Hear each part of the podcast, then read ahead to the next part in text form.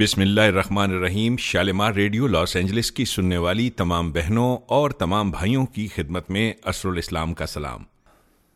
مکتے میں آپ پڑی ہے سخن گسترانہ بات، مقصود اس سے قطع محبت نہیں مجھے۔ روئے سخن کسی کی طرف ہو تو روسیا سودا نہیں جنو نہیں، وحشت نہیں مجھے۔ صادق ہوں اپنے کال میں غالب، خدا گواہ۔ کہتا ہوں سچ کے جھوٹ کی عادت نہیں مجھے۔ کہتا ہوں سچ کے جھوٹ کی عادت نہیں مجھے کہ بے شمار تعریف اور توصیف کے جو خطوط آتے ہیں بہنوں اور بھائیوں کی طرف سے، یہ ایک خط ناروے سے آیا ہے۔ حمزہ بھائی کا وہ لکھتے ہیں، سلام، گریٹ اسپیچ ماشاء اللہ but one thing, I disagree with you as the way you describe U S A. You say there is جنا in U S A capitalism and ربا is dominating there. Hmm.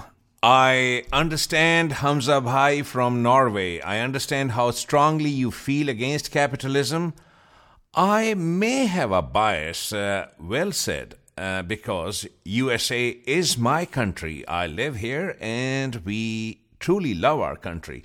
I chose to come and live here, as did so many other Muslims from all over the world, for one great reason. Because USA is a free society. Of the 50 plus Muslim countries, not a single one of them not a single one of them has been able to create a free society.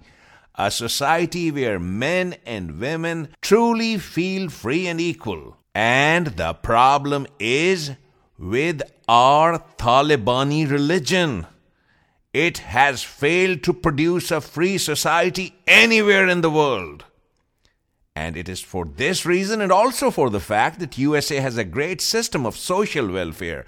Compare this to any of our Islamic countries.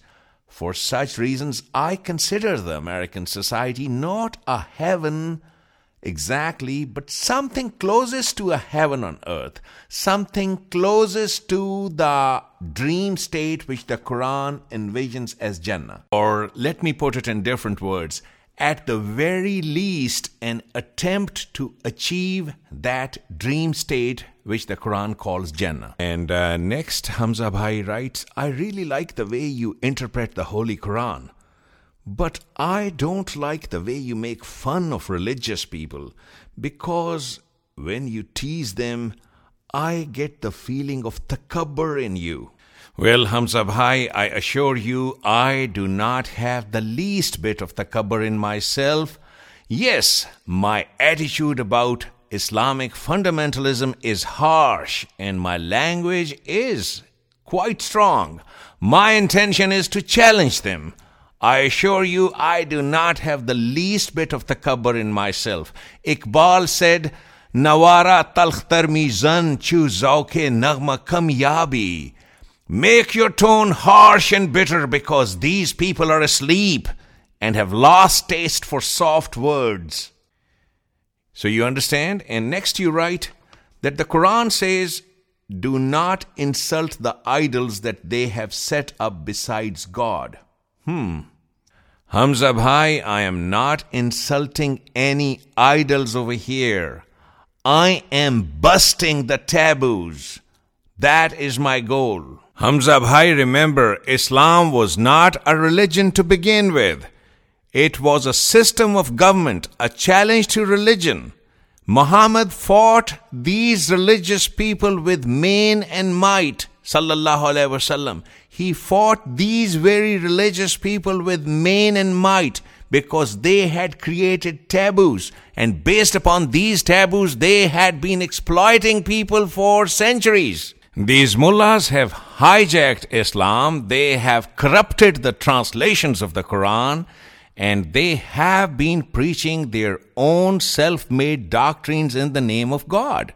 This is what we have been challenging. The great glory of Prophet Muhammad wasallam is that he was able to establish a society where food and wealth was distributed based upon the law of God, equally amongst all the citizens. The Quran itself uses very strong language against these lip service worshippers. In Surah 77 Al Mursalat, the verse, yawma lil mukazzibin. This is repeated 10 times. It means this day when the law of God has been established, doomed are the lip service worshippers who used to denounce the law of God. And now we come back to our regular Urdu program بہنوں اور بھائیوں اسی طریقے سے پچھلے programme کے اختتام پہ ایک فون کال جیسا کہ آپ لوگوں کو یاد ہوگا آئی اور ہمارے ایک چاہنے والے کرم فرما نے انہوں نے فون کیا ڈاکٹر مرزا صاحب نے اور انہوں نے بے شمار اعتراضات کا اظہار کیا یا کوشچنس کیے۔ وہ میں آپ کو سناتا ہوں اور میں حت الوسع کوشش کروں گا ان کا اب جواب دینے کی۔ السلام علیکم۔ وعلیکم السلام جی۔ ڈاکٹر صاحب کا مجھے تھوڑا سا حصہ سننے کو ملا۔ میں کافی لیٹ جوائن کیا میں نے آپ کو۔ کوئی مسئلہ نہیں۔ ڈاکٹر صاحب سے ڈاکٹر صاحب اس کی وضاحت کر رہے تھے۔ ڈاکٹر صاحب کو تو میں پورا سن نہیں سکا۔ جی جی۔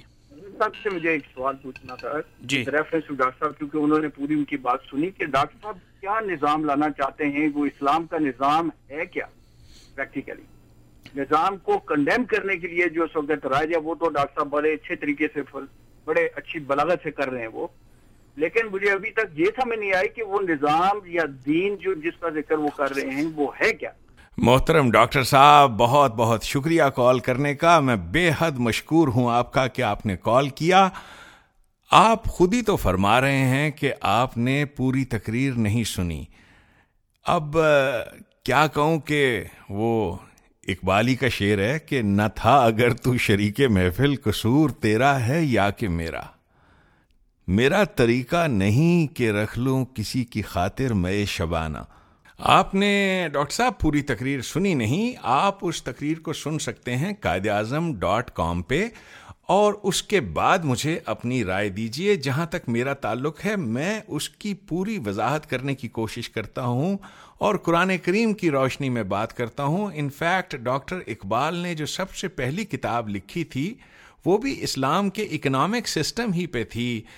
کتاب الاقتصاد کے نام سے۔ اقبال کی عمر اس وقت کوئی تیس سال تھی۔ سب سے پہلی کتاب انہوں نے نثر ہی کی لکھی تھی، کتاب الاقتصاد اکنامکس آف اسلام تو وہ یہ جو کتاب ہے، وہ ایک تو یہ کتاب اور پھر اس کے علاوہ اور بے شمار کتابیں اسلام کے اکنامکس پہ لکھی گئی ہیں۔ وہ کیا کہیں، سمٹے تو دل عاشق، پھیلے تو زمانہ ہے۔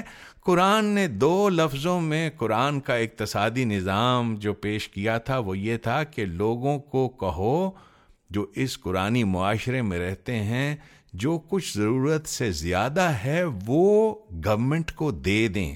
جب ان کی ضرورت ہی نہیں ہے تو اپنے پاس رکھنے کا کیا فائدہ؟ اور گورنمنٹ ان کو اس کے عوض وہ سیکیورٹی فراہم کرے گی جس کے وہ طالب ہیں۔ دو لفظوں میں جو یہ بات کہی تھی کل الاف اس کے اوپر مولانا ظفر علی خان کا شعر ہے، جو فلسفیوں سے حل نہ ہوا اور نقطہ وروں سے کھل نہ سکا۔ یہ وہ اکنامک سسٹم جس کے بارے میں آج تک فلسفی سر بھڑا رہے ہیں ایک دوسرے کے ساتھ، کہ جی دنیا کے اندر غریب کو کتنا دیا جائے جو فلسفیوں سے حل نہ ہوا اور نقطہ وروں سے کھل نہ سکا، وہ راز ایک کملی والے نے بتلا دیا چند اشاروں میں۔ یہ دو لفظوں میں جو بات کہی ہے، آپ ان کے برابر کوئی دنیا کی کتاب لے کے آ جائیے، وہ کہتا ہے کہ یہ ہے اصل اساس اس اکنامک سسٹم کی۔ باقی رہی اس کی تفصیل کہ یہ معاشرہ کیسا ہوگا اس میں بھی اقبال نے ایک شعر جو میں نے پچھلی بار بھی سنایا تھا اور وہ آدمی قرآن ہی کی ان آیات کو شعر میں بیان کرتا تھا کہ قرآن معاشرہ کیا ہوگا۔ کس درین جا سائل و محروم نیست۔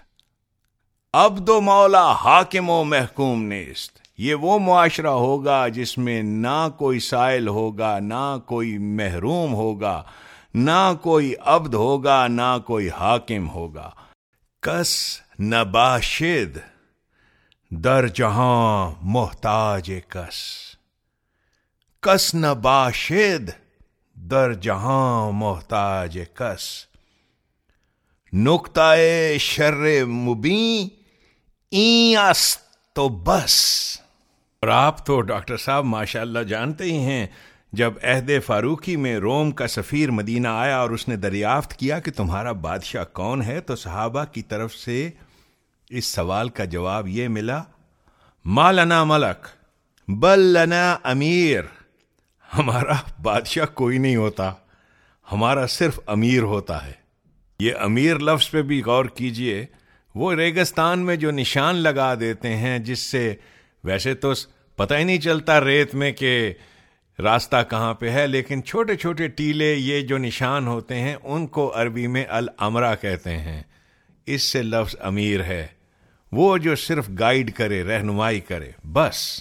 اور رہی بات کہ اسلام کا اکنامک سسٹم کیا ہے، اس پہ کتابیں بہت لکھی گئی ہیں، بدقسمتی سے بہت ساری کتابیں اسی روایات کے مجموعوں کی روشنی میں لکھی گئی ہیں جو ملوکیت کے دور میں وضع ہوا۔ جہاں پر زکوٰۃ کے بارے میں غلط کانسیپٹ یہ تھا کہ زکوٰۃ وہ چیز ہوتی ہے، جب اسلام مذہب بن گیا تو پھر ان کو سمجھ نہیں آتی تھی کہ یہ آتے زکوٰۃ کیا کریں۔ تو وہ یہی چیز کی کہ جی سو میں سے ڈھائی پرسینٹ دے دیا کرو۔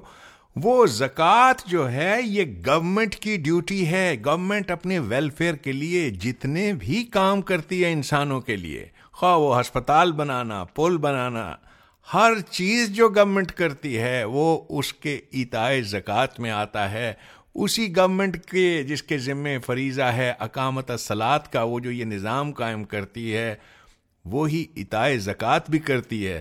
ہمارے ہاں یہ چیز مذہب کا تصور ہے کہ جی یہ زکوٰۃ دینی ہے اور سو میں سے ڈھائی پرسنٹ صرف ایک کتاب، اور بھی چند ایک کتابیں ہیں، لیکن ایک ممتاز ترین کتاب جو اس موضوع پہ لکھی گئی، اللہ تبارک تعالیٰ کے اس نظام پہ، اس کتاب کا نام ہی ہے نظام ربوبیت، اور یہ لکھی ہے غلام احمد پرویز صاحب نے۔ وہ آپ ضرور پڑھیے۔ ظاہر ہے کہ اکنامک سسٹم کے اوپر بات ہو رہی ہے۔ تو یہ کوئی ایسا سوال تو ہے نہیں کہ آپ نے مجھ سے ٹیلی فون نمبر پوچھا اور میں نے کہا کہ جی اکنامک سسٹم ہے six six five two three four one یہ ایک ڈیٹیلڈ آنسر ہے۔ ان لیکچرز میں میں بار بار انہی ٹاپکس کو کور کرتا رہا ہوں اور آئندہ بھی کرتا چلا جاؤں گا۔ اور اگر آپ ایک دم سے ایک کوئی کتاب پڑھنا چاہیں اس کے بارے میں، تو یہ اس کتاب کا نام ہے نظام ربوبیت۔ یہ ان کی ویب سائٹ ہے، طلوع اسلام ڈاٹ کام، اس پہ آپ کو مل جائے گی۔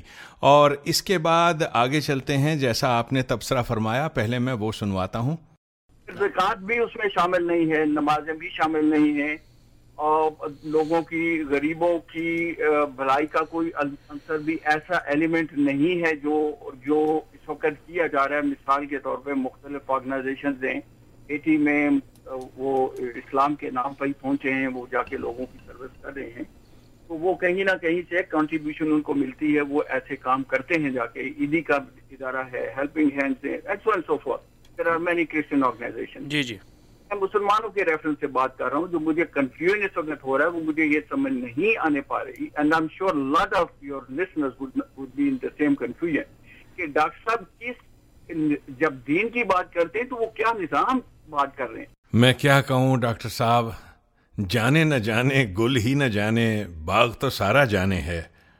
ہمارا المیہ یہ ہے کہ ہمارے دماغوں میں ماڈل ہے زکوٰۃ کا اور وہ بھی ایسا راسخ کیا گیا ہے کہ عقیدہ یہ ہے کہ قوم کے اندر غریب اور محتاج موجود رہنے چاہیے۔ اگر یہ نہ ہوئے تو پھر ہم زکوٰۃ کس کو دیں گے؟ یعنی یہ ایک عجیب و غریب تصور ہے اور یہ اتنا امبیرسنگ قسم کا تصور ہے ہمارے ہاں۔ ایک دفعہ ایک پادری مجھ سے ملا اور اس نے مجھ سے کہا، یہاں امریکہ میں کافی سال پہلے کی بات ہے، اس نے کہا، Islam has to have a class of poor people, destitutes. So it is important for you that you can give the zakat, which is a part of your faith, because you cannot do that until there are beggars roaming around. That is why your culture has to have beggars.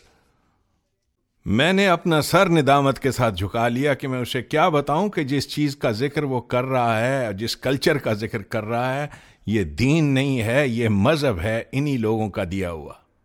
Hindu scriptures میں یہ لکھا ہے اور یہ south India کے ہندو جو scriptures ہیں، اس میں ایک کتاب ہے ترکرل اس کا یہ سینٹنس ہے F in this world there were none to beg would there be any glory for the rich اگر اس دنیا میں بھیک مانگنے والے نہیں ہوں گے، تو پھر امیر اور دولت مند بننے کا سواد کیا آیا؟ F in this world there were none to beg would there be any glory for the rich واہ جی واہ واہ جی واہ۔ یہی عقیدہ ہمارے مسلمانوں کا بھی ہے کہ بھیک مانگنے والے موجود ہونے چاہیے اور ان کی مدد کیسے کرتے ہیں؟ زکوٰۃ کے ذریعے سے۔ یہ چیز جسے ہمارے ہاں زکوٰۃ کہا جاتا ہے، یہ توہین ہے انسانیت کی۔ کوئی انسان کوئی انسان اسے وصول کرنا نہیں چاہتا۔ پوچھئے، کیا آپ وصول کرنا چاہیں گے؟ کوئی کوئی ماں کا لال وصول کرے گا اس چیز کو جسے زکوٰۃ کہتے ہیں؟ قرآن نے معاشی نظام ایسا وضع کیا جس میں یہ مسئلہ کسی قسم کا پیدا ہی نہیں ہوتا۔ ایک ہوتے ہیں symptoms of the disease poverty جسے کہتے ہیں۔ علامات مرض۔ قرآن علامات مرض کا علاج نہیں کرتا۔ مرض کو جڑ سے اکھیڑ کر پھینک دیتا ہے۔ قرآن علت مرض کو جڑ سے اکھیڑ دیتا ہے۔ اس مرض کی جو جڑ ہے، قرآن اس مسئلے کا حل پیش کرتا ہے۔ کیسے؟ ذرائع پیداوار، خواہ وہ زمین ہو، خواہ وہ انڈسٹری ہو، خواہ وہ مال و دولت ہو، ان پر افراد کی ذاتی ملکیت کو ختم کر دینا۔ یہ ہے اسلام۔ ہر ایک کو اس کی استعداد اور صلاحیت کے مطابق کام دینا۔ جو جو کسی میں صلاحیت ہے، اس کے مطابق۔ لا یکلف اللہ نفسن اللہ وسعہ اس کی صلاحیتوں کے مطابق، اس کی استطاعت کے مطابق کام دینا۔ وہ جن چیزوں کا آپ ذکر کر رہے ہیں، یہ چیریٹیبل ڈونیشنز جو ہیں، قرآن ان کے لیے ایک دوسرا لفظ استعمال کرتا ہے۔ وہ ہیں صدقات۔ یاد رکھیے، یہ لفظ صدقات جو ہیں، یہ زکوٰۃ کا مترادف ورڈ نہیں ہے۔ صدقات ٹوٹلی ڈفرینٹ چیز ہے۔ صدقہ کہتے کسے ہیں؟ یہ لفظ صدق سے نکلا ہے۔ ہر وہ عمل جو انسان کے دعوی ایمان کو سچ کر کے دکھا دے۔ یہ بائی ڈیفینیشن صدقہ کہلائے گا۔ ہر وہ عمل جو اس کے دعوی ایمان کو سچا کر کے دکھا دے۔ لیکن یہ لفظ خاص طور پر مالی امداد کے لیے آتا ہے۔ یہ جو کچھ بھی ہے، وہ افراد معاشرہ کی طرف سے رضا کارانہ طور پر لیا جاتا ہے۔ اسے قرآن نے صدقات کہا ہے۔ ایک اور لفظ بھی آیا ہے قرآن میں، وہ ہے صدقہ۔ یہ دال کے اوپر پیش ہے، صدقہ۔ شادی کے وقت خامد کی طرف سے بیوی کو کچھ تحفہ دینا، یہ جو کہ یعنی جو دوستی اور صداقت کی علامت ہوتی ہے اس کے لیے جسے عرف عام میں مہر کہا جاتا ہے، لیکن قرآن نے اسے صدقہ کہہ کر پکارا ہے۔ مہر کا لفظ قرآن میں نہیں آیا، لیکن یہ دال کے اوپر پیش ہے، صدقہ، یہ ورڈ ہے۔ پھر یہاں پہ یہ بھی بات یاد رہے کہ یہ اسلام کے ابتدائی دور کی چیزیں ہیں۔ جب غریبوں کی امداد کے لیے اس قسم کے عطیات کی ضرورت تھی، مثلا لکھا ہے کہ رسول اللہ سے کسی بات میں مشورہ لینے سے پہلے یعنی ان کو کنسلٹ کرنا ہو کسی بھی معاملے میں، تو ضرورت مندوں کے لیے کچھ دے دیا کرو۔ جو ایسا نہ کرے تو اس پر کوئی جبر نہیں۔ یہ قرآن کریم کی ایک آیت ہے۔ تو یہ جو کچھ بھی ہے، یہ اسلام کے ابتدائی دور کا ذکر ہے، جب غریبوں کی امداد کے لیے کچھ موجود نہیں تھا، اس قسم کے عطیات کی ضرورت تھی۔ یہ پھر یہ بھی کہا ہے کہ مناسب حج میں اگر مرض وغیرہ کی وجہ سے کوئی ادا نہ ہو سکے کوئی بھی آپ سیریمونیل رائٹس جو ہیں وہاں پہ اگر وہ آپ نہیں ادا کر سکتے، تو اس کے بدلے میں صدقہ دے دیا جائے۔ یہ بھی قرآن میں ہے۔ اب ایک اور لفظ بھی ہے، مساکین کی امداد۔ مساکین، سکن، ہوم۔ مساکین، جو کوئی ہوم لیس ہے یا جو کوئی بھی حاجت مند ہے، مساکین کی امداد کو خدا نے ان کا حق قرار دیا ہے۔ خیرات نہیں، خیرات دینے والے کے دل میں جذبہ برتری اور لینے والے کے دل میں احساس کمتری پیدا کرتی ہے۔ اس وجہ سے خیرات بری چیز ہے۔ یہ دونوں چیزیں شرف انسانی کے منافی ہیں، ان کا اسلام کے ساتھ قطن کوئی تعلق نہیں۔ آپ دیکھیے کہ ہمارے ہاں یہ جو انسٹیٹیوشن ہم نے کھول رکھا ہے زکوٰۃ کا، آپ کو دنیا بھر میں بیگرز اور کسی جگہ نظر نہیں آتے، صرف اسلامک ورلڈ میں نظر آتے ہیں۔ اس لیے کہ یہ آئیڈیا جو دے رکھا ہے کہ جی اس میں موجود رہنے چاہیے تاکہ ہمیں، ہم ان کو دیتے ہیں، پھر اس کے بعد ہمیں ثواب ملتا ہے۔ معذ اللہ دیکھیے یہ کتنی توہین آمیز باتیں ہیں قرآن نے مشکین کو جو دینے کے لیے کہا ہے، کہا مساکین وغیرہ کو، ان کا حق ادا کرو۔ حق ہے اس میں تمہارے مال و دولت میں سائل اور محروم کا۔ یہ خیرات دینا نہیں ہے، یہ as of right as of right وہ مانگتے ہیں۔ اور ان کا جو حق ہے وہ آپ گورنمنٹ کو دیتے ہو گورنمنٹ ان تک پہنچاتی ہے۔ آپ کو سمجھ میں آئی کہ یہ جو ہمارے ہاں چیز بن گئی ہے، خیرات دینا کیونکہ قرآن میں لفظ ہے خیرات۔ خیرات پازیٹیو ڈیڈز کو کہتے ہیں۔ اس کا ذکر قرآن میں ہے، علیحدہ فس تابق الخیرات سبقت لے جاؤ پازیٹیو ڈیڈز میں، اچھے کاموں میں ایک دوسرے کے ساتھ۔ اس میں شبہ نہیں کہ عبوری دور میں یعنی اس ٹرانزٹری پیریڈ میں جب آپ یہ حکومت قائم کر رہے ہو یا اس نظام کو قائم کرنے کی کوشش میں لگے ہوئے ہو اور ابھی وہ نظام پوری طرح سے متشکل نہیں ہوا، اس عبوری دور کے لیے وہ احکامات قرآن میں ہیں جس میں مفلسوں اور محتاجوں کی امداد کرنے کی انفرادی اپیل بھی ہے۔ اس میں انفاق کا لفظ استعمال آیا ہے۔ مومن وہ ہیں جو انفاق کرتے ہیں، ایک دوسرے کے ساتھ پیسے شیئر کرتے ہیں۔ قرآن نے اس عبوری دور کے لیے احکامات دیے ہیں جس کے گزرنے کے بعد جب یہ نظام اپنے منتہا تک پہنچے گا۔ یہ انفاق، صدقات، محتاجوں کی انفرادی امداد، قرضہ، وراثت وغیرہ کے احکام، یہ سب اس دور سے متعلق ہیں۔ جب یہ نظام اپنی آخری منزل میں پہنچ جاتا ہے تو عبوری دور سے متعلق احکامات نافذ العمل نہیں رہتے۔ جس طرح پانی مل جانے کے بعد تیمم سے متعلق حکم نافذ العمل نہیں رہتا، یوں ہے بات سمجھنے کی۔ چنانچہ ہرگز ہرگز میں کسی سے نہیں کہتا کہ جی آپ دوسروں کی مدد نہ کریں یا یہ نہ دیں، سوال ہی پیدا نہیں ہوتا، میں ایسی بات کیسے کہہ سکتا ہوں؟ ڈاکٹر صاحب، آپ خود سوچئے۔ اور، اب میں آ رہا ہوں آپ کے اگلے اعتراض کی طرف۔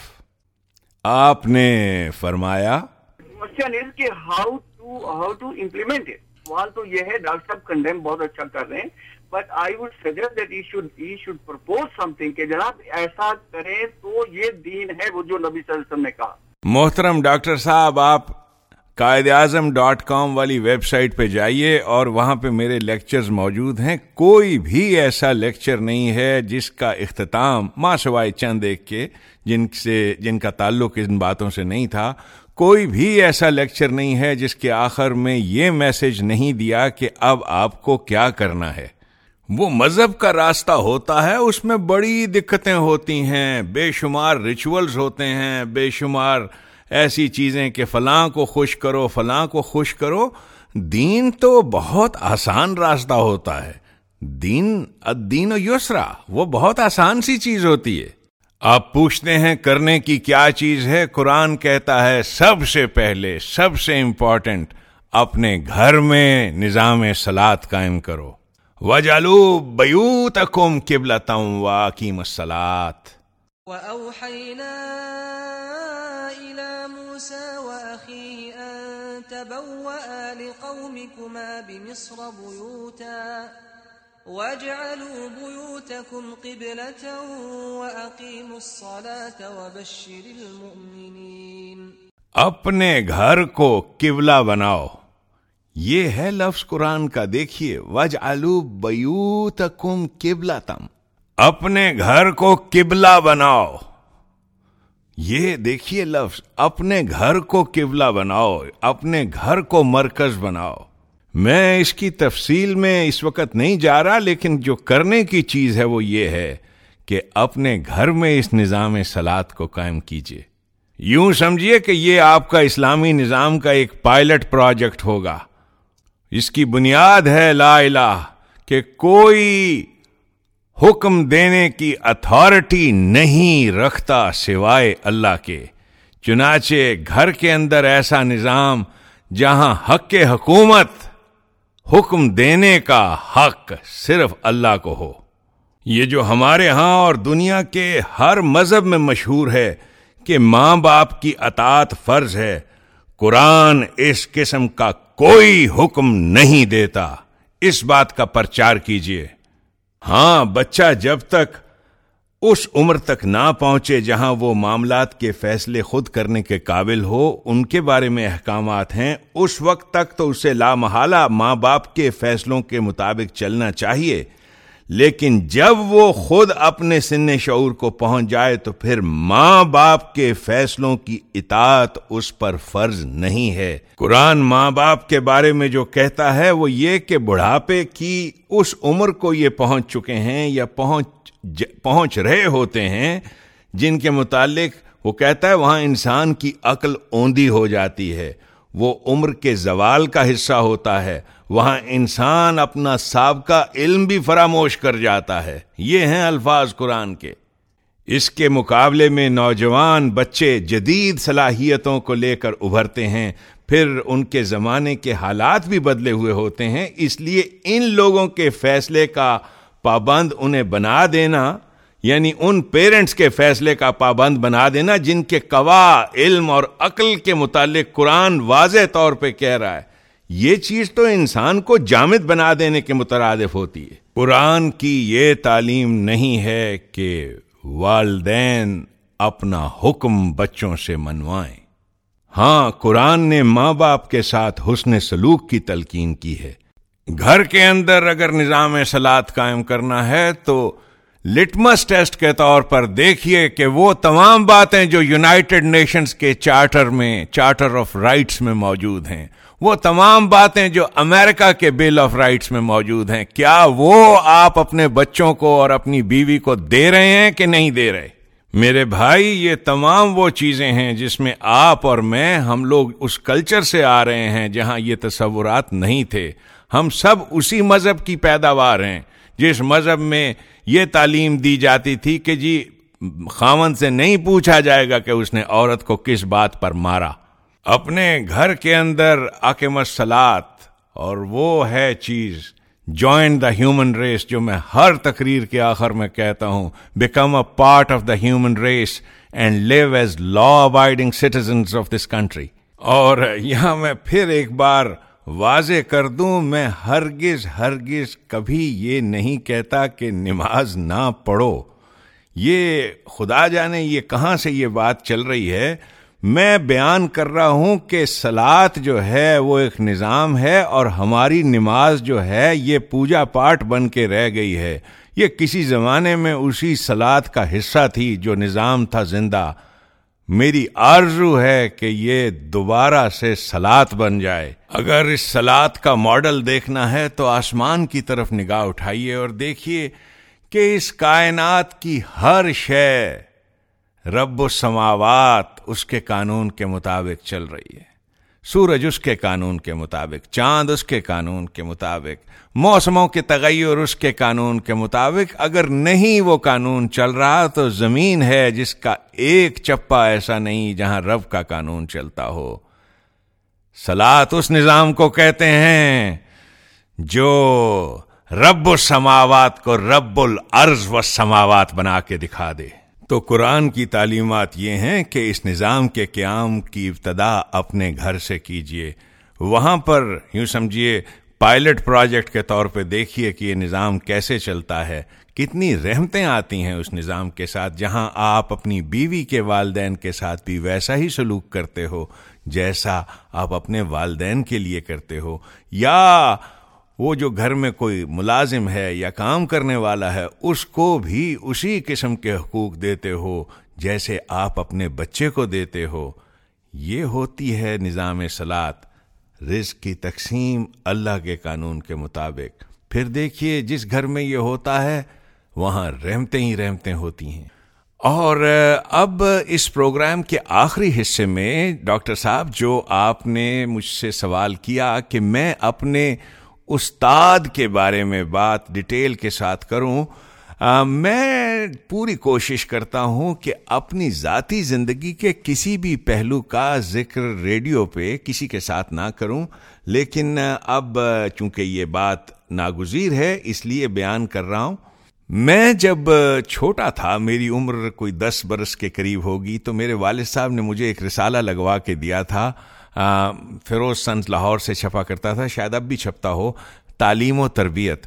اس میں بڑے اچھے اچھے کہانیاں، قصے، یہ سب چیزیں آتی تھیں۔ اس رسالے میں جہاں تک مجھے یاد پڑتا ہے، میں نے پڑھا کہیں اقوال زریں کے عنوان سے یعنی جو مختلف مشاہیر کی سٹیٹمنٹس ہوتی ہیں یا باتیں ہوتی ہیں، اس میں حضرت علی رضی اللہ تعالیٰ عنہ کا ایک کال تھا جو مجھے بہت اچھا لگا اور میں نے اس کال کو اپنے پلے باندھ لیا۔ وہ تھا کہ جس نے علی کو رتی بھر بھی تعلیم دی، علی اس کا غلام ہو گیا۔ یہ بات مجھے اتنی اچھی لگی کہ بڑی دلچسپ بات ہے۔ بارہ ساڑھے بارہ سال کی عمر میں میں جب کیڈٹ کالج حسن ابدال داخل ہوا، تو جو وہاں پہ بیرے تھے، ان سب کو میں سر کہتا تھا۔ کیونکہ ان میں سے چاچا فضل داد جو تھے، اس نے مجھے بوٹ پالش کرنا سکھایا تھا۔ تو میں تو اس کی بہت تعظیم کرتا تھا، بلکہ میں باقاعدہ کھڑا بھی ہو جایا کرتا تھا جب وہ تشریف لاتے تھے۔ ایک تو عمر میں بڑے تھے۔ اس بات پر باقی کیڈٹس جو تھے، میرے پہ بہت ہنستے تھے کہ میں یہ کیا کرتا ہوں۔ لیکن میں نے جو اپنی یہ ایک ایکسینٹرسٹی سمجھ لیجیے، یا جس چیز کو میں نے اپنایا، اس چیز کو میں نے اپنائے رکھا۔ اس چیز نے مجھے بعد میں بہت ہی فائدہ پہنچایا، اس لیے کہ میں نے بعد کی عمر میں جانا کہ جب آپ استاد کے ساتھ اس عزت اور رسپیکٹ کا ایسا بانڈ بناتے ہو کہ آپ استاد کے جوتے بھی صاف کرتے ہو، پاؤں بھی دباتے ہو، آپ استاد کو کہتے ہو کہ جی میں آپ کے لائیے ناخن کاٹ دوں، آپ کہتے ہو کہ جی آپ لائیے کوئی حکم کریں، میں آپ کا کرنے کو تیار ہوں۔ اس قسم کے بانڈ کے بعد استاد واقعتاً آپ کو کچھ سکھاتے ہیں، ورنہ آپ لگے رہیے جو مرضی۔ سمندر جو ہے، وہ کچھ نہیں دیتا جب تک آپ جھک کے اس سے اپنا کوزا بھرنے کی درخواست نہیں کرتے۔ تو ان ایجوکیشنل ایئرز میں میں نے بے شمار اساتذہ سے بے شمار چیزیں سیکھی ہیں۔ وہ جو حضرت موہانی کا شعر ہے کہ غالب و مصحفی و میر و نسیم و مومن طب حسرت نے اٹھایا ہر استاد سے فیض۔ تو میں نے بھی کئی اساتذہ سے بہت چیزیں سیکھی اب اس میں میں ذکر نہیں کر رہا کہ میں نے پتنگ اڑانی کس سے سیکھی اور ڈور کو مانجا لگانا کس سے سیکھا، یا اپنی پروفیشنل لائف میں انٹراوینس ٹیکا لگانا سے لے کر اور اسپائنل ٹیپ کرنے سے لے کر اور کیا کیا چیزیں جو بھی پروسیجرز ہوتے ہیں جو پروفیشنل لائف میں انسان ہزاروں استادوں سے ہی سیکھتا ہے، ان چیزوں کا ذکر نہیں کر رہا۔ آپ نے خاص طور پہ قرآن کریم کے بارے میں پوچھا ہے کہ میں نے کیسے پڑھا، تو میں نے اس بارے میں پہلے بھی عرض کیا تھا کہ میرے نانا حافظ قرآن تھے، میں نے قرآن ان سے پڑھا ہے۔ سید محمد اسحاق نام تھا ان کا۔ نائنٹین او فور میں انہوں نے بی اے کیا تھا۔ شمس العلماء مولوی میر حسن جو سیالکوٹ میں عربی کے بہت نامی گرامی استاد تھے، شمس العلماء مولوی میر حسن کے شاگرد تھے میرے نانا، یہ وہی شمس العلماء مولوی میر حسن ہیں جو ڈاکٹر اقبال کے استاد تھے اور ڈاکٹر اقبال نے بھی ان سے عربی پڑھی۔ فیض احمد فیض صاحب نے بھی انہی سے عربی پڑھی۔ بہت نامی گرامی شخصیت تھے سیالکوٹ کے۔ مرے کالج سیالکوٹ، جو بڑا مشہور کالج تھا جس کا پرانا نام تھا اسکاچ مشن ہائی اسکول وہاں اس کالج کے فارغ و تحصیل لوگ تھے یہ۔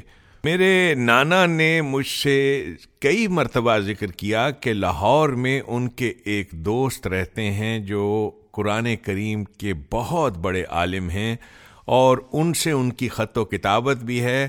ان کا نام ہے غلام احمد پرویز۔ مجھے اس زمانے میں کسی بھی ایسی چیز سے کوئی دلچسپی نہیں تھی۔ نانا سے میں قرآن جی ضرور پڑھا کرتا تھا، لیکن مجھے جو دلچسپی تھی تو وہ تھی فلموں کے ساتھ یا محمد رفیع کے گانے سننے اور گانے کے ساتھ۔ میرے نانا کی پرویز صاحب کے ساتھ اور مودودی صاحب کے ساتھ باقاعدہ خط و کتابت بھی تھی، لیکن جب وہ پرویز صاحب کا ذکر کرتے تو بتاتے کہ ڈاکٹر اقبال کے چہیتے شاگرد تھے یہ۔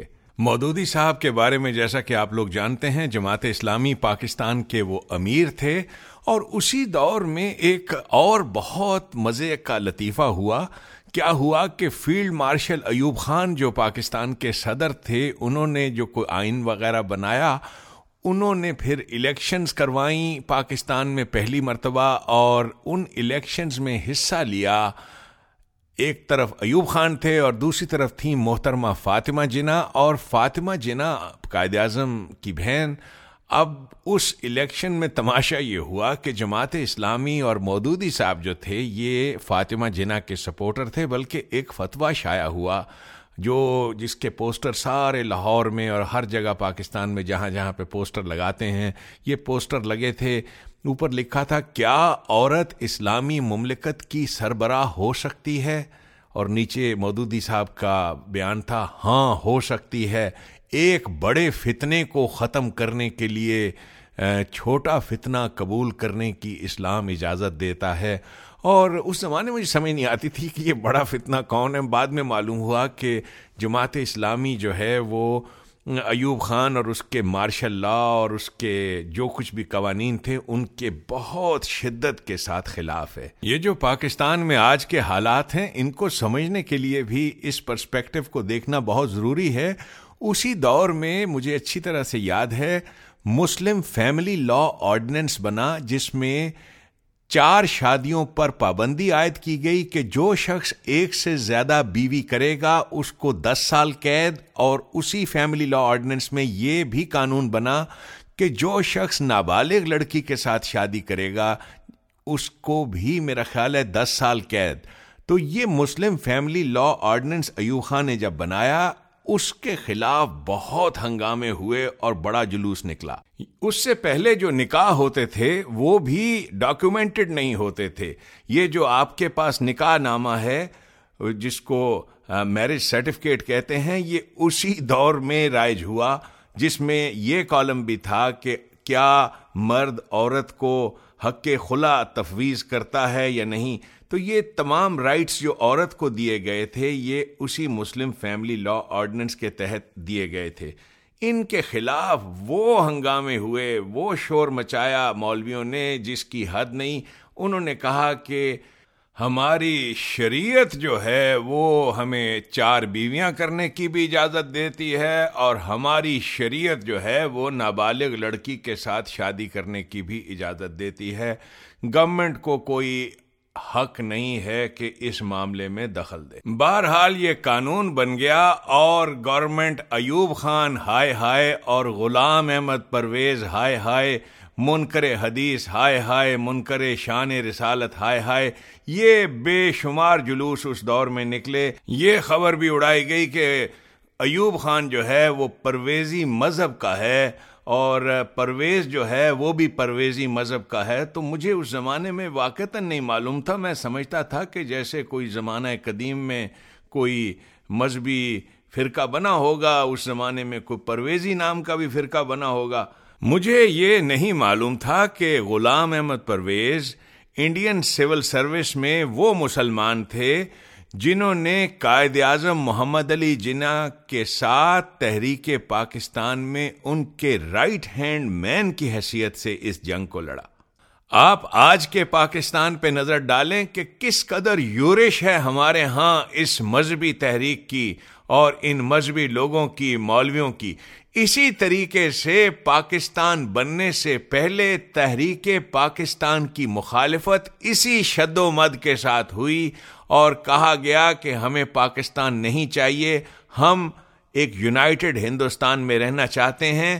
اس چیز کے پیچھے جو علماء کرام لگے ہوئے تھے، ان کو کانگریسی مولوی بھی کہتے ہیں۔ یہ علماء کرام ان کے سرخیل تھے۔ مولانا ابو الکلام آزاد وہ الہلال اخبار کے ایڈیٹر تھے، ایک باقاعدہ رسالہ نکالتے تھے اور بہت زبردست لکھنے والے تھے۔ انہی کی طرز پہ لکھنے والے ایک دوسرے صاحب تھے۔ وہ تھے مودودی صاحب۔ یہ دونوں پارٹیاں اور اس کے علاوہ جمعیت علماء ہند، یہ تمام مذہبی جماعتیں ان کو نیشنلسٹ علماء کہتے ہیں۔ ان کا مقابلہ علامہ اقبال نے کیا، لیکن علامہ اقبال کی تو ڈیتھ ہو جاتی ہے نائنٹین تھرٹی ایٹ میں۔ نائنٹین تھرٹی ایٹ سے لے کر نائنٹین فورٹی سیون تک کون شخص تھا جس نے ان مذہبی جماعتوں کا مقابلہ کیا۔ وہ جو کہتے ہیں فتویٰ، جواب فتویٰ، وہ مضمون لکھتے تھے۔ یہ اس کے جواب میں مضمون لکھتے تھے۔ یہ تمام چیزیں، اس چیز کا نام ہے وہ جنگ جو ہم نے پاکستان میں لڑی، ہندوستان میں لڑی پاکستان کے لیے۔ اس جنگ کو لڑنے والا شخص تھا غلام احمد پرویز۔ علامہ اقبال کا تو نائنٹین تھرٹی ایٹ میں انتقال ہو گیا۔ لیکن علامہ اقبال نے قائد اعظم محمد علی جناح کے سپرد اس اسکالر کو کیا۔ یہ ایک انتہائی لرنڈ آدمی تھے جو اقبال کے فکر سے قرآن کریم کی تعلیمات سے، شمس العلماء مولوی میر حسن کی تعلیمات سے بخوبی شناسہ تھے۔ اور پرویز صاحب نے مجھے بتایا کہ کس طریقے سے محمد علی جناح جیسی پرسنالٹی اتنا بڑا لیڈر، وہ کہتے ہیں، دو زانو ہو کے بیٹھ جاتا تھا جس وقت وہ مجھ سے قرآن پڑھا کرتا تھا۔ یہ بات پاکستان ٹیلی ویژن میں بھی جس وقت پرویز صاحب کا انٹرویو آیا، تو انہوں نے اس بات کا جو انٹرویور ہیں، وہ انہوں نے اس بات کا کو دہرایا کہ قائد اعظم کے بارے میں مشہور تھا کہ انہیں کوئی شخص بغیر اپوائنٹمنٹ کے مل نہیں سکتا سوائے ایک شخص کے، اور وہ تھا غلام احمد پرویز۔ یہ تھے پاکستان کی تحریک چلانے والے لوگ۔ قائد اعظم نے پاکستان کی جنگ لڑی۔ انگریزی میں ایک اخبار نکالا تھا کہ ہمارے بھی میڈیا میں کوئی چیز ہو۔ انگریزی کے اخبار کا نام تھا ڈان اخبار۔ یہ ڈان اور اردو میں جو رسالہ نکالا جو مسلم ماسس تک جاتا تھا، وہ نکالا غلام احمد پرویز نے۔ اس کا نام انہوں نے رکھا طلوع اسلام۔ یہ علامہ اقبال کی ہی نظم پر مبنی تھا اور اس کا پہلا ایڈیشن شائع ہوا 1938 میں علامہ اقبال کی زندگی میں۔ یہ سب باتیں آپ انٹرنیٹ پہ بھی پڑھ سکتے ہیں۔ انہوں نے بے شمار کتابیں لکھی ان کی کتابوں میں سر فہرست لغات القرآن ہے، جو انہوں نے قرآن کریم کی ڈکشنری جو ہے قرآن کریم کی لینگویج کی جو پرانی ڈکشنریز ہیں، ان کو اردو میں ٹرانسلیٹ کیا تاکہ اردو پڑھنے والا آدمی بھی قرآن کریم کی زبان کو، قرآن کریم کے الفاظ کو، ان کے روٹ ورڈ سے سمجھ سکے۔ جیسا کہ آپ جانتے ہیں، قرآن کی تعلیمات میں کسی قسم کی ہیرو ورشپ نہیں ہے۔ اس میں خواہ غلام احمد پرویز صاحب ہوں، خواہ مودودی صاحب ہوں، خواہ کوئی شخص نبی ہی کیوں نہ ہو۔ کسی انسان کی پرستش نہیں کی جاتی۔ قرآن کی تعلیمات یہ ہیں کہ اور تو اور اللہ کا بھی کلام اگر آپ کو سنایا جائے۔ یہ ہے قرآن نے جو مومن کی ڈیفینیشن دی ہے کہ مومن ایک ڈیفینیشن یہ بھی دی ہے کہ یہ وہ ہوتے ہیں کہ ان کے سامنے جب اللہ کی آیتیں بھی سنائی جاتی ہیں تو ان پر اندوں اور بہروں کی طرح ٹوٹ نہیں پڑتے سوچتے ہیں کہ اس کی لم کیا ہے۔ تو ڈاکٹر صاحب، آگے بات کرنے سے پہلے میں یہی کہوں گا کہ میں قطن کسی انسان کا پرستار نہیں ہوں، کسی بھی استاد کا پرستار نہیں ہوں۔ میں نے بہت سے لوگوں سے بہت کچھ سیکھا ہے، لیکن جو بھی بات میں پیش کرتا ہوں یا بات کرتا ہوں اپنے لیکچرز میں، خواہ وہ میڈیکل کے ساتھ ریلیٹڈ ہوں، خواہ وہ قرآن کریم کی تعلیمات کے ساتھ ریلیٹڈ ہوں، جو چیز میری عقل میں فٹ بیٹھتی ہے، میں وہ پیش کرتا ہوں۔ اور اس چیز کے ساتھ کہ آپ سنیے اور آگے آپ کا جی جو چاہے کیجیے۔ کوئی بات محض اس لیے صحیح نہیں ہے کہ میں کہہ رہا ہوں یا اس لیے غلط نہیں کہ میں کہہ رہا ہوں، یہ غور طلب چیزیں ہیں۔ آپ لوگ غور کیجیے اور آپ کو خود سمجھ آ جائے گی۔ اب میں آپ کو سناتا ہوں، پرویز صاحب کا وہ انٹرویو جو ان کا لاسٹ انٹرویو تھا جو پاکستان ٹیلی ویژن نے لیا نائنٹین ایٹی فور کی ریکارڈنگ ہے یہ اس کا تھوڑا سا حصہ سنیے قائد اعظم اور تحریک پاکستان سے ان کا تعلق. ان کی شخصیت کے کچھ ایسے پہلو ہیں جو ابھی تک عام لوگوں تک نہیں پہنچے. اور میں سمجھتا ہوں کہ یہ ان کی شخصیت کا ایک پہلو ہی ہے کہ وہ کسی معاملے میں اپنی تشہیر نہیں چاہتے. اس لیے میں بھی تفصیل میں جائے بغیر صرف اتنا عرض کروں گا کہ حیات اقبال میں جو پہلا اقبال ڈے منایا گیا تھا، اس میں دلی سے جو قافلہ آیا تھا، وہ آپ اور آپ ہی کے رفقا پر مشتمل تھا۔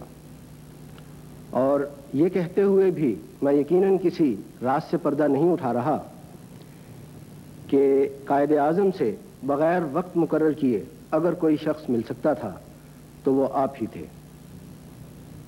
پرویز صاحب مفکر قرآن کے طور پر ایک زمانے میں مشہور ہیں۔ آپ شارح اقبال بھی ہیں اور تحریک پاکستان میں قائد اعظم کے ساتھ انہوں نے دوش بدوش جو کام کیا اور نیشنلسٹ علماء کے مقابل میں جو قرآن فکر دی، وہ کسی تعارف کی محتاج نہیں ہے۔ کیا آپ فرمائیں گے کہ اقبال کا تصور کیا تھا اسلامی مملکت کا؟ بسم اللہ الرحمن الرحیم۔ ڈاکٹر صاحب، آپ کے تعارفی تحسین کا شکریہ۔ ورنہ من تو مانانم کے من دانم۔ آپ کے سوال کے جواب تک آنے سے پہلے میں دو نکات کی وضاحت تمہیدن ضروری سمجھتا ہوں۔ پہلا تو یہ کہ اقبال کی فکر کا سرچشمہ قرآن کریم تھا۔ انہوں نے جو کچھ سمجھا قرآن سے سمجھا، جو کچھ سمجھایا قرآن سے سمجھایا، ان کی فہم قرآن یا ان کی فہم یوں میں کہوں گا کہ ان کی فہم کی شراب خمکدہ حجاز سے سربمہور افغینوں میں آیا کرتی تھی۔ اور ان کا مسلک یہ تھا کہ از تاک بادہ گیرمو در ساگر افغنم۔ قرآن کریم کی اہمیت اور عظمت ان کے سارے کلام میں پکھری پڑی ہے، لیکن اس کو انہوں نے ایک شعر میں بڑی ہی برجستگی سے سمو دیا ہے، جب کہا کہ گر تو می خواہی مسلمان جیستن، نیست ممکن جز بقرآن جیستن اگر تم مسلمان کی زندگی بسر کرنا چاہتے ہو تو وہ قرآن کے سوا کسی طرح بھی ممکن نہیں ہے۔ دوسری بات جو میں پہلے تمہیدن واضح کرنا چاہتا ہوں، وہ یہ ہے کہ اسلام اور مملکت کا باہمی تعلق کیا ہے۔ اقبال کا بہت بڑا احسان اور بہت بڑا عظیم کارنامہ میرے نزدیک یہ ہے کہ اسلام کے جتنے نظریات، تصورات، معتقدات، متواتر چلے آ رہے تھے اور جو ہمارے عہد ملوکیت میں وضع ہوئے تھے، انہوں نے ان سب کو تبدیل کیا اور قرآن کے قالب میں ڈھالا۔ ان کی وہ چھ خطبات پر مشتمل کتاب، اس کا عنوان ہی انہوں نے reconstruction of religious thought in Islam رکھا۔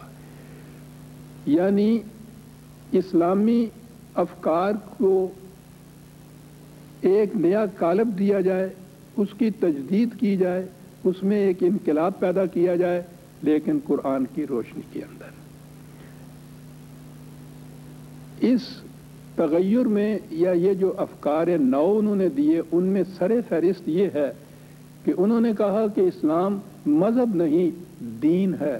مذہب اور دین کا فرق ہماری تاریخ میں جہاں تک میری نگاہ کام کرتی ہے، اقبال کی وہ شخصیت، پہلی شخصیت ہے جس نے اس کے متعلق امت کو شناسا کرایا۔ انہوں نے کہا کہ مذہب خدا اور بندے کے درمیان کچھ مبہم سا پرائیویٹ سا کچھ تعلق ہے، جسے ہر شخص اپنے طور پر پوجا پاٹ سے، رسم و رواج سے، شاعر سے، پرستش کی بہت سی انداز سے وہ سمجھتا ہے کہ میں نے قائم کر لیا اور اس کا اس کے بعد دنیاوی معاملات سے تعلق نہیں ہوتا۔ انہوں نے کہا کہ اسلام یہ نہیں ہے اسلام ایک ضابطۂ حیات ہے جو انسانوں کی انفرادی اور اجتماعی زندگی دونوں کو محیط ہے۔ اور جب اجتماعی زندگی آئے گی تو لازمی طور پر وہاں ایک ریاست یا ایک مملکت اس کا قیام اور وجود ضروری ہوگا۔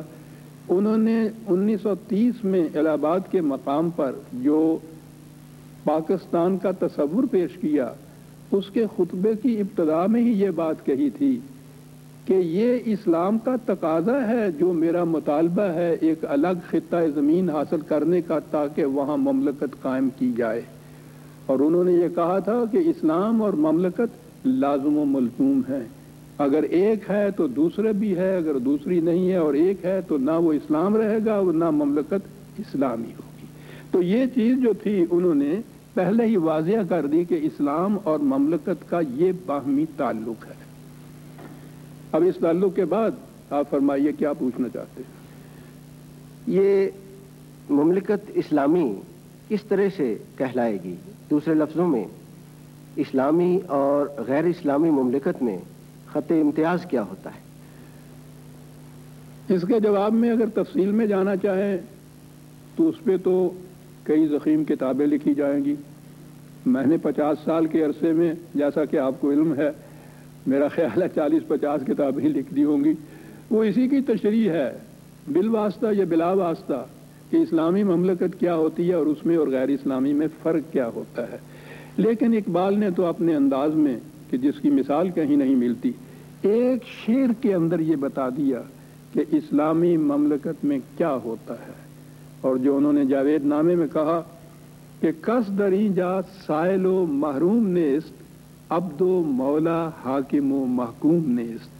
کہ اس میں کوئی شخص نہ کسی کا دست نگر ہوگا، نہ محتاج ہوگا۔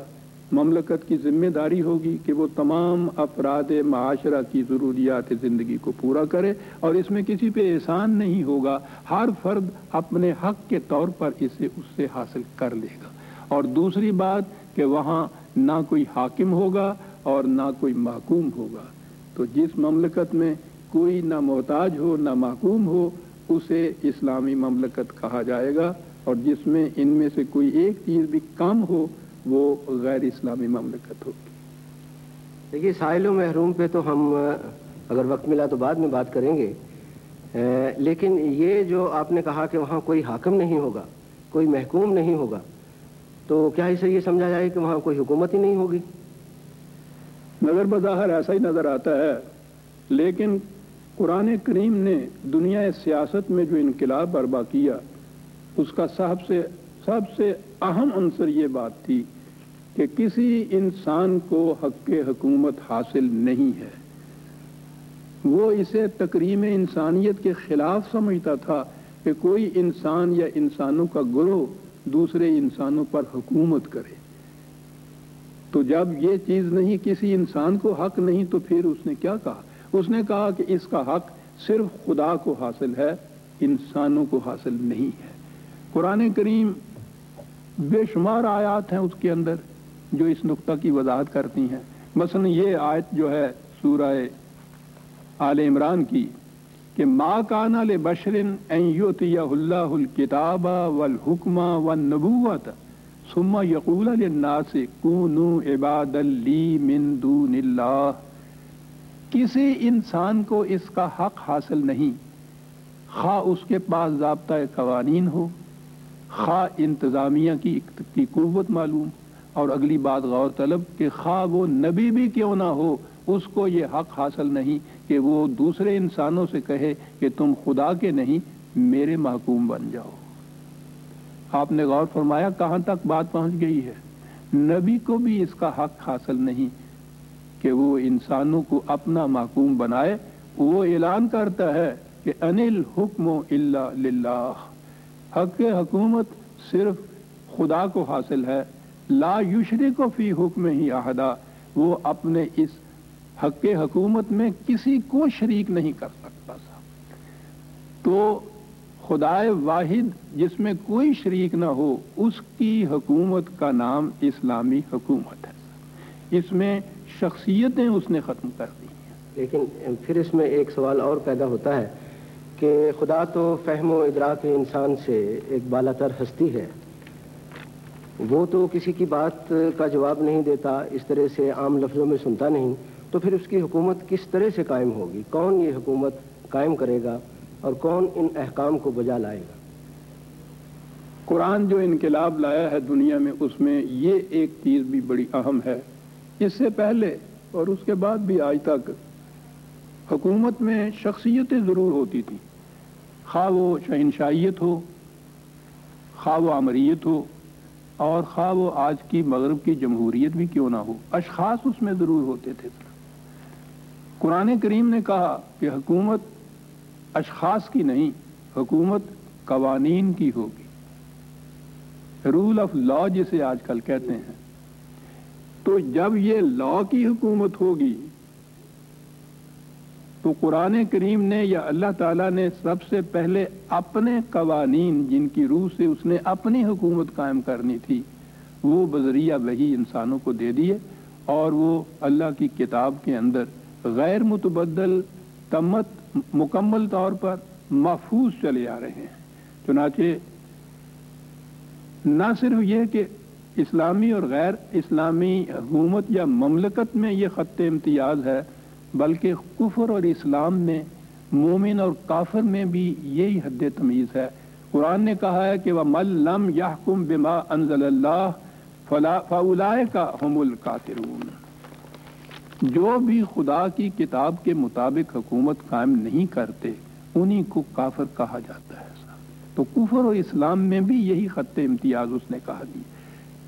نبی اکم صلی اللہ علیہ وسلم کو بھی یہ حکم دیا گیا کہ فاحکم بینہم بما انزل اللہ، آپ حکومت قائم کیجیے لوگوں پر خدا کی کتاب کے مطابق۔ یہ اسلامی مملکت جو تھی، تو گویا وہ قرآن کریم کی حکمرانی کا ایک ذریعہ تھی۔ وہ قائد اعظم کے الفاظ میں قرآن کے اقام و اقدار کو نافذ کرنے کی ایجنسی کا نام اسلامی مملکت ہے۔ تو فی ذات ہی اس کی اپنی کوئی حیثیت ہی نہیں ہوتی، بلکہ یہ ایک ذریعہ ہوتی ہے قرآن کے، خدا کے احکام اور قوانین کو نافذ کرنے کا۔ جی تو جب قرآن کریم کو نافذ کیا جائے گا اور اس کے مطابق حکومت قائم کی جائے گی، تو وہ عملاً عملی صورت اختیار کرے گی۔ اشخاص نہیں ہوں گے، قوانین ہوں گے۔ قوانین اشخاص کے بنائے ہوئے نہیں ہوں گے، خدا کے بنائے ہوئے ہوں گے۔ غیر متبدل ہوں گے، محکم ہوں گے اور محفوظ چلا آتا ہے قرآن۔ اس میں اگر انسانوں کا بنایا ہوا قانون شامل ہو جائے تو وہ شرک ہو جائے گا۔ اور قرآن نے جو کہا تھا نا کہ خدا اپنی حکومت میں کسی کو شریک نہیں کرتا، تو وہ یہ شریک ہونے کے معنی یہ ہیں کہ اگر قرآن انسانوں کا بنایا ہوا کوئی قانون، وہ کوئی بھی انسان کیوں نہ ہو۔ اگر اگر خالصتاً وہ ہے تو وہ تو سیکولرزم ہی ہو گئی۔ اسلامی حکومت میں بھی اگر دونوں شامل ہو گئے ہیں تو یہ شرک ہو گیا اور وہ شرک کو تو ظلم عظیم قرار دیتا ہے، تو وہ بھی اسلامی نہیں رہے گی۔ اقبال نے اس حکومت کو جو انسانوں کی بنا پر قائم ہو خواہ وہ قوانین کے ذریعے ہی کیوں نہ ہو، اسے ملوکیت کہا ہے۔ ملوکیت کے معنی اقبال کے یہاں صرف بادشاہت شہنشاہت ہی نہیں ہے مونرکی نہیں ہے، بلکہ کوئی حکومت خواہ وہ جمہوریت کی بھی کیوں نہ ہو، وہ اگر انسانوں کے بنائے ہوئے قانون کی ہے تو اس کے نزدیک ملوکیت ہے وہ۔ اور اس نے ملوکیت کے متعلق جو کچھ کہا ہے، شاید آپ کو علم ہو ضرورت کرتا ہوں کہ وہ پیش کر دوں۔ جاوید نام ارمغان حجاز کا وہ ایک کتاب کہ ہنوز اندر جہاں آدم غلام است پوری دنیا کے متعلق کہہ رہا ہے، صرف مسلمانوں کے متعلق نہیں۔ ہنوز اندر جہاں آدم غلام است نظامش خام و کارش نات تمام است غلام فقر عام، گیتی پناہم صلی اللہ علیہ وسلم کہ در دینش ملوکیت حرام است یہ اعلان کرتا ہے وہ شخص۔ تو جب یہ کیفیت ہو جائے، تو پھر وہ اسلامی، وہ مملکت اسلامی بنتی ہے۔ یہ ہے اقبال کے نزدیک ایک اسلامی مملکت کا تصور۔ اور خواتین و حضرات اس کے ساتھ ہی میں آپ سے اجازت چاہوں گا۔ بہت بہت شکریہ۔ پھر کوئی آیا دلدار نہیں کوئی نہیں۔ پھر کوئی آیا دلدار نہیں کوئی شہر ہوگا، کہیں اور چلا جائے گا۔ رہ ہوگا، کہیں اور چلا جائے گا۔ ڈھل چکی رات بکھرنے لگا، تاروں کا غبار ڈھل چکی رات۔ بکھرنے لگا تاروں کا غبار لڑکھڑانے لگے ایوانوں میں خوابیدہ چراغ۔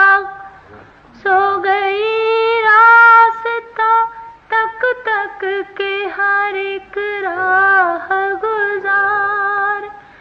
اجنبی خاک نے دھندلا دی قدموں کے سرا۔ گل کرو شب بڑھا دو میں مینا اپنے بے خواب کواڑوں کو دخل کر لو۔ اپنے بے خواب کے کواڑوں کو مقفر کر لو۔ اب یہاں کوئی نہیں کوئی نہیں آئے گا۔ اب یہاں کوئی نہیں، کوئی